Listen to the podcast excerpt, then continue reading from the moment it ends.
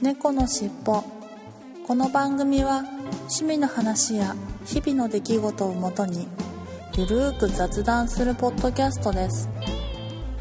お送りするのは猫好きとガンダルフです。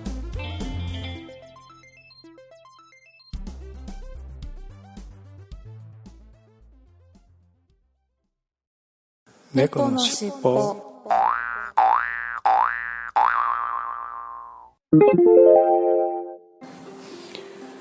猫のしっぽポッドキャスト134回の改訂版です。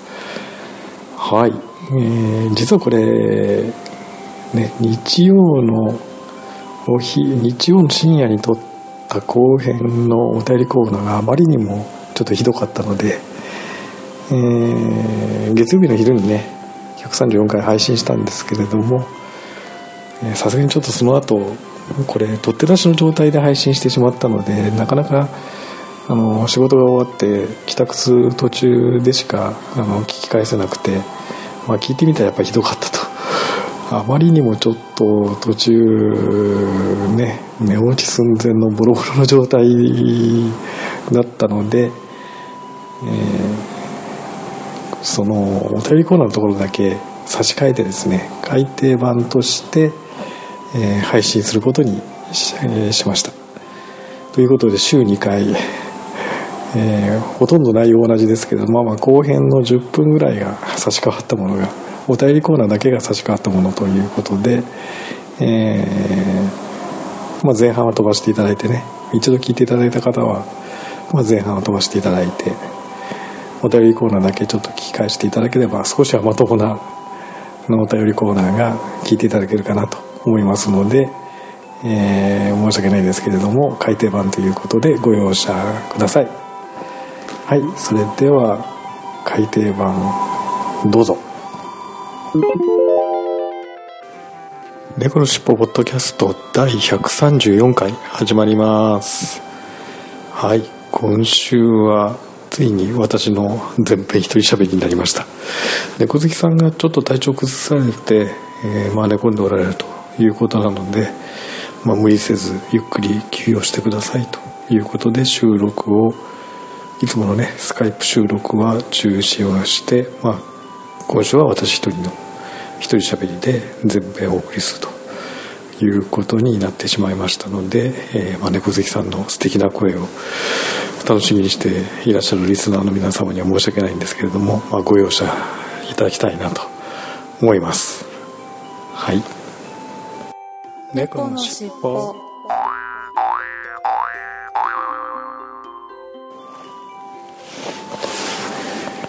はい今週の本編の収録に行ってみたいと思います、えー、今週の本編はですね、えー、私の一人喋りになるわけですがちょっとね防災の話をしてみたいなと思います。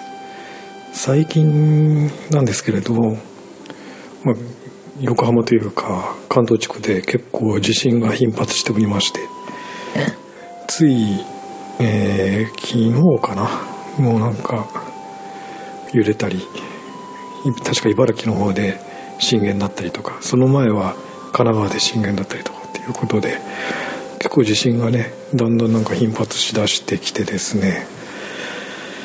まあ関東大震災クラスの直型の大地震はねいつ起こってももうおかしくない時期に差し掛かってるということで、えー、そろそろね本当だったら防災真面目にいろいろ準備をしなきゃいけないなとつらつら思いつつ結局ねあのー、まだあんまりしっかり準備はできてないんですけど皆さんちゃんと防災の備えというかですねやられてますでしょうかね。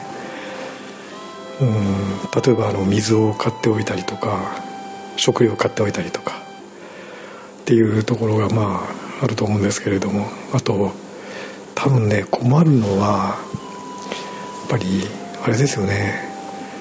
もうこういうご時世ですからやっぱり電気がね止ま停電してしまうというのが一番困るパターンですよね。電気止まるとほぼ何もできなくなっちゃいますんでね。うん。なので例えば手回しの発電機だとかソーラーパネルの発電機だとかっていうのも準備しときたいなと。思いつつなかなかあのー、まだ準備できて実は準備はできていないわけですけど。いやよく考えてね、まあ、水も確かにあの必要なんですし、まあ、もちろん食料も必要なんですけれどもまず電気がね今止まるとねほとんど何もできないですよね。もう特に、まあ、うちはマンションなんですけれどもあの水を汲み上げるのもポンプ使ってますしね。上の方にずっと上げるのにもポンプ使ってますしトイレ流すのにも、ね、当然水はその汲み上げた水を使ってるわけですからもう電気が止まってしまったらもう何にもできないということでですねもちろんスマホも充電切れたらアウトということですよね。そうすると情報も取れないということなので本当に何かねその自家発電というかソーラーパネルというか、まあ、そういうものは本当必須だなというのがまず思いますね、まあ、そして水や食料そしてあとね結構これ大変だなと思うのは簡易トイレですよね。もうさっきもちょっと言いましたけど例えばあのそういう大震災の時ってまず水がね、組み上げられなかったりするとトイレも流せないっていう状況になるんでそうするとその簡易トイレみたいなのをやっぱり常備しておかないと、まあ、トイレに困ると。もうこれもやっぱり人間の生理的なものから言うと非常に辛いですよね。なのでまあ電気水食料そしてトイレと。本当にその生活するためのね基本的なところのものをやっぱりある程度備蓄しておかないといけないなと。やっぱりそういうふうに思うわけですよ。でただ備蓄するにしてもねあの一戸建てだったらまあなんかちょっとね難度というかとかあの地下にストックできるようなねものを作るとかあとそれから庭にちょっとした、うん、その倉庫というかあれをね作るとかっていうことができるんですけどマンションそれができないのでねそれでなくても狭い部屋の中に備蓄用品を置くとなると本当困りますよね。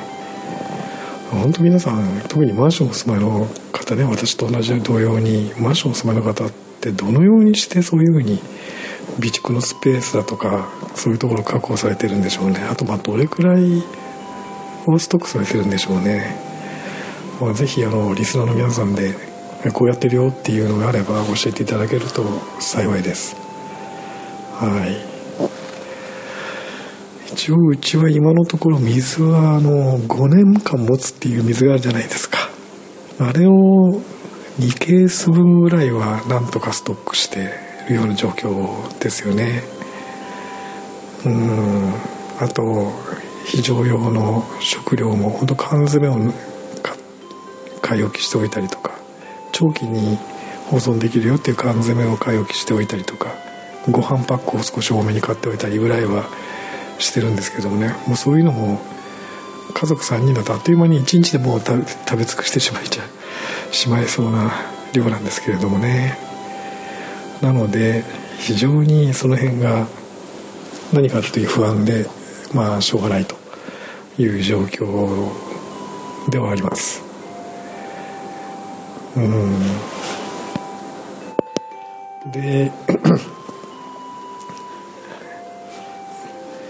あとですね。あとやっぱりその家族で緊急時に連絡が取れる方法を考えておかなきゃいけないなと、まあ、特にね今出先で昼間とかバラバラ学校に娘が行っていたりとか私なんかは会社行ったりとか、まあ、嫁ちゃんも会社行ったりとかしてると何かあった時にじゃあ安否を確認する方法というのを、ね、事前に話し合っとかないと。でどこに避難するとかどこにいるようにするとか、ね、避難した時どういうふうに伝言しておくとかっていうようなところのそういう連絡連絡方法だとかをやっぱりね事前に話し合っとかないといけないなと。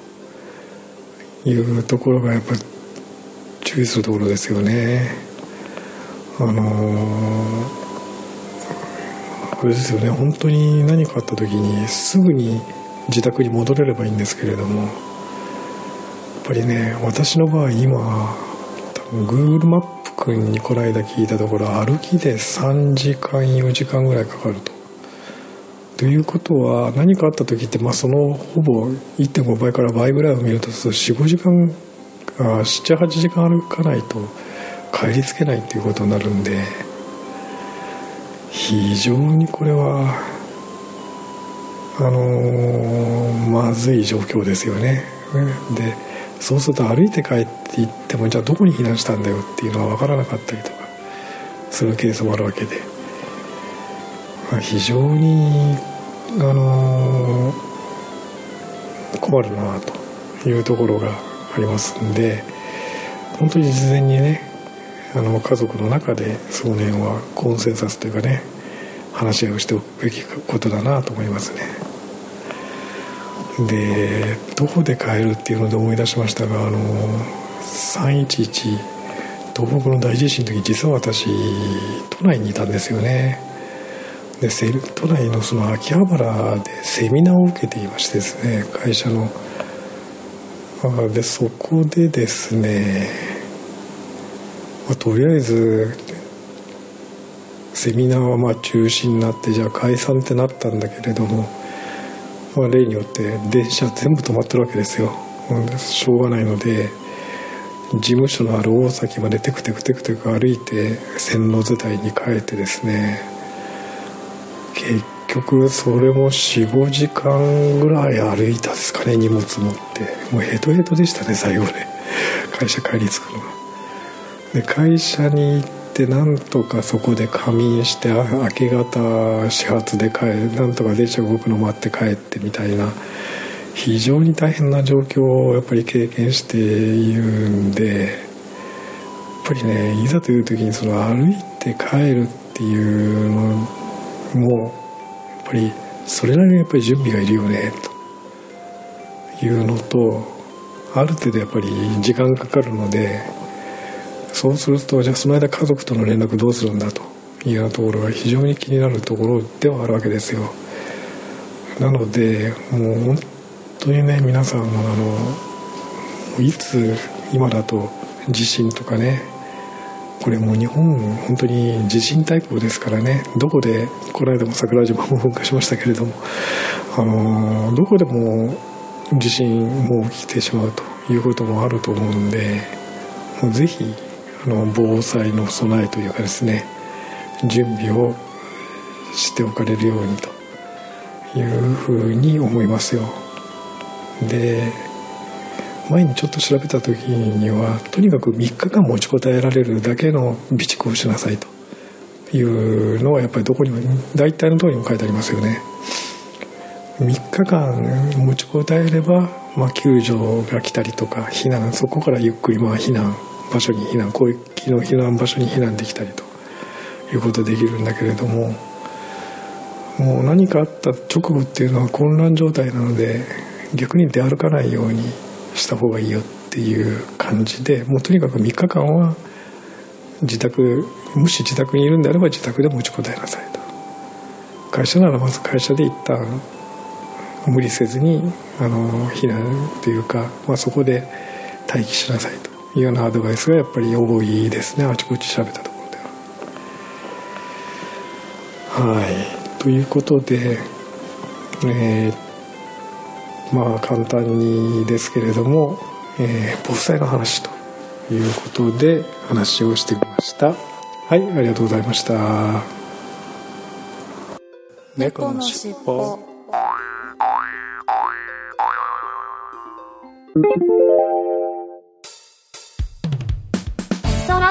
ID ニュースってさ。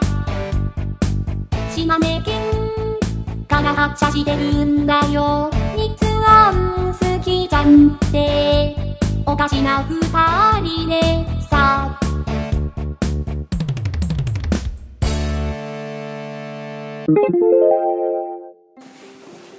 はいそれでは今週のいっぱいコーナーに行ってみたいと思います。後編も私の一人喋りとなってしまいました。えー、猫好きさんがね風邪で発熱というか、まあ、熱を出されて寝込まれたということで、まあ、今週はゆっくり休んでいただきたいなということで私一人で収録することにしました。もうこれも本当ギリギリでね配信直前のギリギリで撮ってるわけですけれども、まあ、仕事もボロボロで相変わらずギリギリのところで撮ってるわけですが、まあ、ご容赦くださいということで、まあ、猫好きさんのね素敵な声を楽しみにされていたリスナーさんには申し訳ないんですけれども今週はちょっとご容赦いただければなと思います。はいそして今週のいっぱいコーナーですがまず1月30日に大バカさんが「今晩のいっぱい」ということでえー、これは何だろう。あということでインスタグラムに写真をいただきましたが焼酎ハイボール8作割プリン体ゼロということで焼酎ハイボール宝缶チューハイってやつですかね。辛口チューハイということでいただきました。はいありがとうございます。うん相変わらずのチューハイシーズですね。そして1月31日のしげさん今日の一杯。麦焼酎雲海お湯割りでということで。雲海ですか。懐かしいですね。前に確か飲んだことありますけれども最近はあんまり飲まないな雲海って。はい。どんな感じでしょう？えっ、ー、とインスタグラムですかね。あお父さん学習長の前で。あー美味しそうだ。これつまみはこれはうんなんかお刺身というかですかね。はい。はいありがとうございます。ありますよね。お刺身はね。焼酎お祝いには。はいそして2月5日におばあさん今晩の一杯ということでこれもインスタグラムに写真をいただいたんでしょうかね。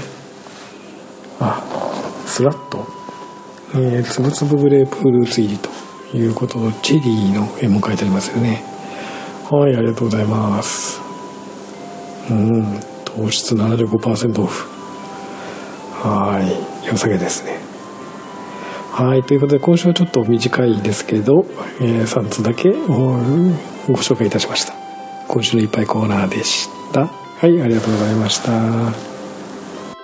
猫のしっぽ。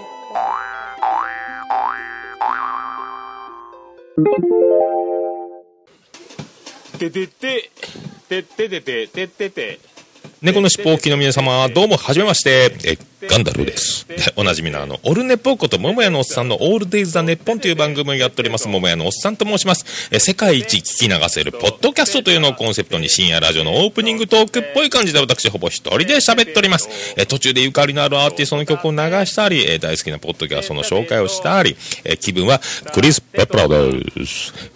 えー、猫の尻尾を聞いた後はぜひオルネポを検索していただきまして、登録ボタンを押していただきまして、オルネポ聞いてくださいね。バイバイバイバイバイ。とってとって、てとって、とってたてててと、とってたてててと。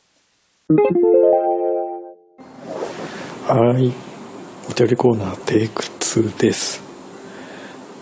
えー、実はですね最初に配信した、えー、134回なんですけれども、えー、これ日曜の深夜3時ぐらいにですねもう寝落ち寸前の状態で収録したのでもうさすがにお便りコーナーあたりになるともうメタメタでしたね。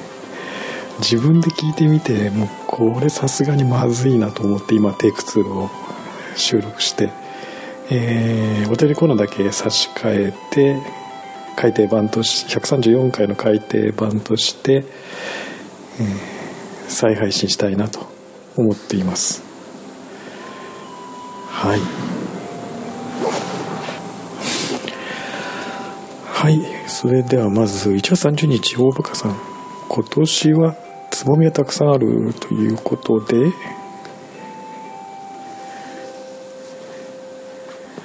えー、インスタグラムにいただきましたがこれ、ね、多分家庭菜園というかうんベランダなんでしょうかどこなんでしょうかね。プランターが引っ掛けてありますけどね。でこれはチューリップかな？葉っぱの感じから言うとチューリップなんですかね。はいありがとうございます、うん、うちもいくつか育ててますけどね。えー、なんかなかなかうまく育てない方が育ち育たないですね。はい。はいそしてケンチさんから、えー週末親時代やった久々のプール夏はオープンルーフの施設、えーウォーキング 50m×25 本。スイム 50m×10 本終了と。親父の肌ガサガサ帰宅後に肌に潤いていれと。肩と腕が痛いわらと。でいただきました。うん。いや頑張っておられますね。はい。えー、ツイッターの写真ですがこれどこでしょうね。温水プール。うん。ですごいですね。ウォーキングで 50m25 本。で泳ぎが 50m10 本。いやすごいですな。はい。まあ腕と肩と腕が痛いってさすがにそうですよね。はい。ありがとうございます。そして、えー次が、えー1月31日にかりんさんから、えー、猫のしっぽ132回前編を聞いていただいてます。そして大バカさんが、えーガンダルフさんどうもおはようございます。猫のしっぽお待ちしております。ということでこれ今週もそうなんですけど、まあ、先週もちょっと短めだったんで1本で配信をしたので、まあ、1日ずれて日曜日の夜深夜というか早朝というかに配信をさせていただいたということでしたねはい今週もお待たせしてしまいまして申し訳ございませんでしたなその上改訂版とあもうちょっと今週はボロボロですねはいはいそしてキクさんがえー、こう手で給油機だけが出ない時の対処法風呂のかっこ風呂の蛇口かっこお湯側全開にしてということで、えーこれは何でしょうね。えーインスタグラム。あここが凍ります。ここにお湯をかけます。と。ふうになんかえーちゃんと解説付きの写真を作っていただきました。はいありがとうございます。いや今年はねほんと寒いですね。もうここに来て急に冷え込んでますよね。さすがに横浜はまあ凍るってことはないんですけれども結構島根とかねスキちゃんのところとかも凍ったって言ってますし、まあ、大変なことになってますよね。はい。あちこちで。本当にあの凍結ねしたら後大変なのでよくケアしてあげてください。はい。ありがとうございます。そしてウーさんがうなだれたペッパーくんということでイオンレイクタウン。でこれはえー、と？インスタグラムで。あイオンカードカウンターでうなだれているペッパーくん。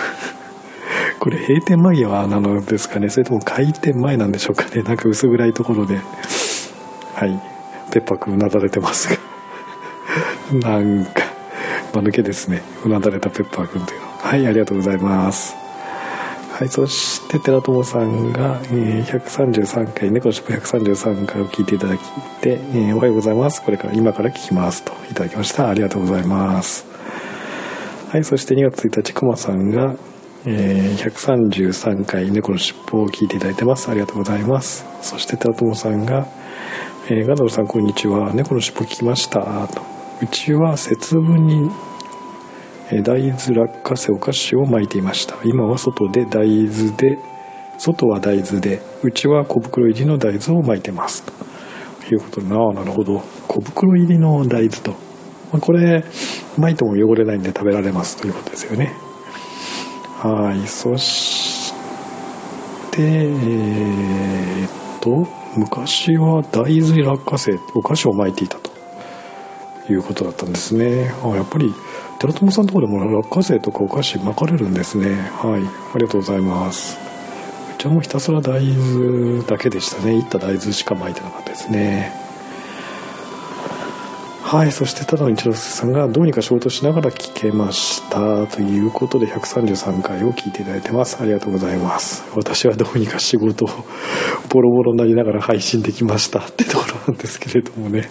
ちょっとひどかったですね今週はね。はいあのまあもう少しね余裕ができるとしっかり編集もしてっていう風にできるんでしょうけどもう本当時間なくて取って出しの状態で出したらやっぱり案の定ボロボロでしたんで、まあ、テイク2を取ってるということでございます。はい、はい、そしてかりんさんが「えー、空猫ガルルガルル」の第3回を聞いていただいてます。ありがとうございます。ドラミーとわらということで、えー、出てますね。はいありがとうございます。そして2月1日続けてケンチさんが133回拝聴。今日は気が上がらず減酒トライ中と。お酒を減らすトライ中ということですね。お酒は第週2回までの目標。きついですが果たしてはてなと。週末親父ダイエッター1月実績8593歩パー日。休館日11日。えー、っとジョグが3日8.8キロパー58分パー日トップール1日でした。と。ああ結構頑張っておられるじゃないですか。ケンチさん。それにお酒週2日までと。すごいですね。いやいやいやいや。まああの健康のためにはねいいかなと思いますけれども。まあ果たしてと。いうことですね。はいそして続けてケンチさんから「神様信じる信じないは人それぞれ。トンネル掘ったり近代的な建物を建てる時でも神主さんがお祓いをしてますね」と。また厄年は数え年で男254261女193337で昔の経験値から健康の節目。要は注意して暮らしましょうかなと、うん、まさにそうですよね。厄年に関しては。これやっぱりこの年を見るとちょうどね健康的になんか節目が来るという年がちゃんと厄年になっていると。うんそうですね。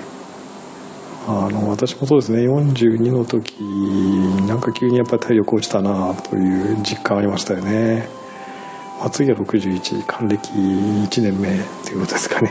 はい。はいありがとうございます。そして神様を信じるしない人それももちろんそうですね。もう神様を信じる信じないもう本当その人それぞれでですけど私は割とあんまり信じてない方なんでしょうかね。うん。まあまあ一応敬ってはいますけれども、まあ、あんまり信じてはいないと。正直信じてはいないという感じですかね。はい。ありがとうございます。そして2月2日ケンチさんが、えー、空海情報によれば猫さん初熱発だそうですね。ご自愛ください。睡眠第一で免疫力アップというふうにいただきました。ありがとうございます。そうなんですよ。先週はどうもあの熱を出されたみたいで猫好きさんね。でまあその猫ガルルもお休みされて、まあ、猫の尻尾もねそういうことで、まあ、ゆっくり休んでくださいということで私の一人喋りの会にしました。うん。結構ね、まあ、インフどうもインフルエンザではなさそうなんですけれども普通の風邪をひいてしまったよっていうようなことだったみたいですね、まあ、早くね良くなれれば今週うまく収録できればなと思ってますよ。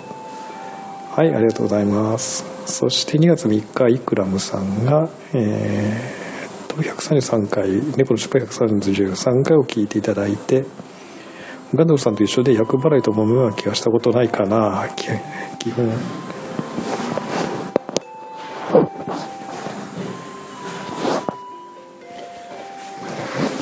ー、ガンダムさんと一緒で厄払いと豆焼きはしたことないかなと基本あまり新人がないのでということでまともなしですねいくらもさんとパターンがうんなんかそうなんですよね。えー、まあ豆まきはしますけれどもあんまり厄払いっていうのはしたことは私はないですね。まあ豆まきはね行事として割り切ってやってるっていう感じですね。はいありがとうございます。そしてカサトンさんが実家では落花生と飴とチョコを福は内には外の掛け声とともに巻いて後ろからすりこぎを持った人がごもっともごもっともと相づち打ちながらついて回りますとへえその後年の数だけ大豆を食べていましたということで、へえ、面白いですね。これは初めてのパターンです。りこぎを持った人がごもっともごもっともとごますりながらついて回ると。いや、これ面白いですね。カサソンさん、どちらだったんでしたっけ？面白いな、これは。はい、ありがとうございます。えー、うちの方は単にあれですね。もう大豆をそのまま福川内鬼は外っていう風に掛け声でうまくだけでしたね。はい。はい、ありがとうございます。そして2月4日、かりんさんが、えー、空猫ガルルの第4、ガルルの第4、5回を聞いていただいてますね。はい、ありがとうございます。そして、ただの一之輔さんが、えー、立川左平次新内昇進披露落語会 in 四谷清井町ホールということで、清井町の清井町ホールと、これ綺麗なホールですね。えー、と一回見てみたんですけど、これすごく綺麗なホールですね。ここで新内の、えー、昇進のお披露目されたということなんでしょうね。すごいですね。もう最近のなんか落語家さんは、はい、あのー、なんかおしゃれというかですね。まあ、立川流がまあそういうような感じなんでしょうかね。はい。まあ、それはそれでいいのかなともちろん思いますよ。うん。はい、ありがとうございます。はい、ということで、えー、今週のいただいたお題コーナー、テイク2でした。はい、えー、とですね、まあ本当にちゃんと、えー、寝落ちせずにね、いあのきちんと読めたかなと今回はと思いますけど本当昨日はもう疲れ果てててボロボロになってましたからね仕事で。休日出勤した後の夜中だったんでもうボロボロだったんですよね。まあ言い訳ですけれども。まあそういうことで、えー、次回からちゃんと撮っていきたいかなと思います。はいありがとうございました。猫のしっぽ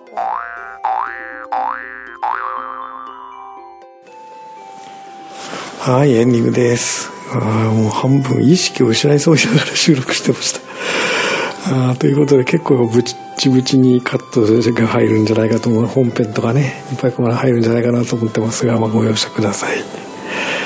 はい、それではいつもの過去へいきますよ。せーの。次回も聞いてくださいね。はい。ということで、今週は一人喋りで前編後編となってしまいましたが、ほんあとまあ、平にご容赦くださいと。はい。では改めて、ありがとうございました。最後までお聞きいただきありがとうございました。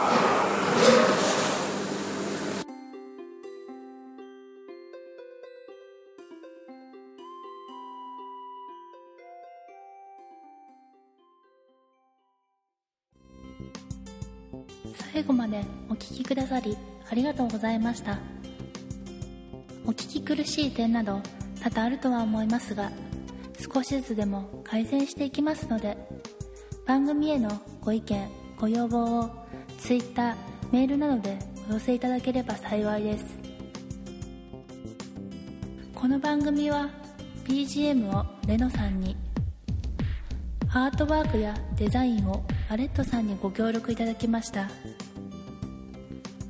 お届けしましたのは猫好きとガンダルフでした。次回もどうぞお楽しみに